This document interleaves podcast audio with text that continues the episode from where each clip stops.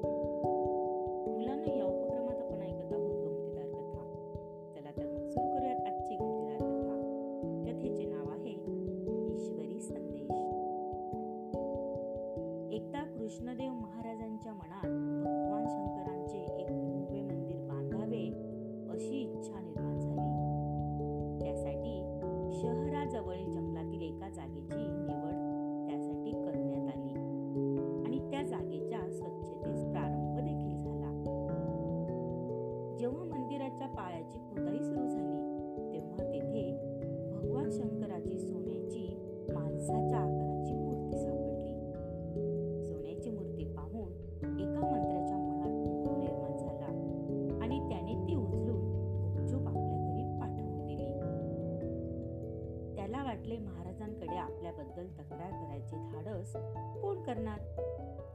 हे मजूर काही राज दरबारापर्यंत पोहोचू शकत नाहीत. तसा पण मी मंत्री आहे आणि कोण मजुराची काय बिशात की ते माझ्याबद्दल राजाकडे काही तक्रार करतील. तो फार खुशीत होता.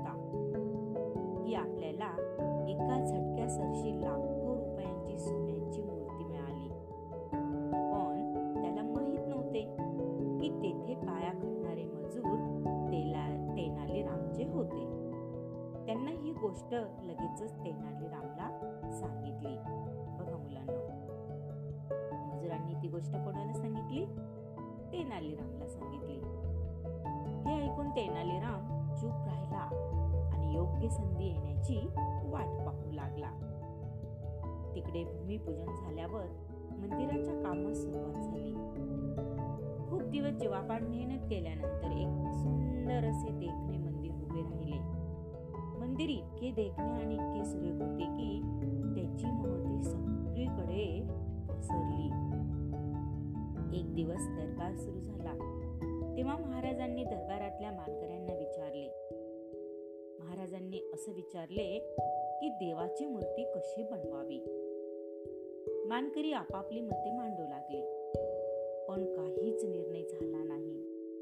दुसऱ्या दिवशी पुन्हा विचार करायचे ठरले.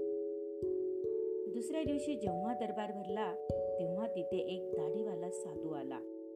महाराजांनी उठून त्या साधूचे स्वागत केले आणि त्याला सन्मानाने आसनावर बसविले. राजा आसनावर बसत साधू म्हणाला मी आपली काळजी दूर करण्यासाठी भगवान शंकराच्या आशे आदेशाने इथे आलेलो आहे.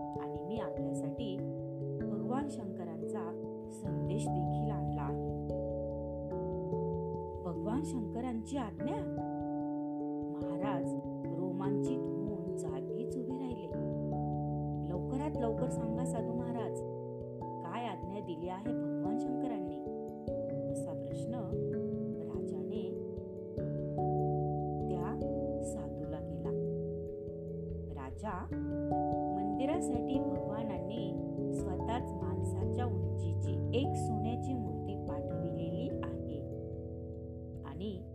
आता ती मंत्र्याच्या घरात आहे. ती तेथून उचलून आणून मंदिरात तिची प्राण प्रतिष्ठा करावी. जय शंकर असे म्हणून साधू तिथून निघून गेला. महाराजांनी मंत्र्याकडे पाहिले. मंत्री आपल्याकडे मूर्ती असल्याची बातमी साधूला कशी कळाली या कल्पनेने हतबल होता.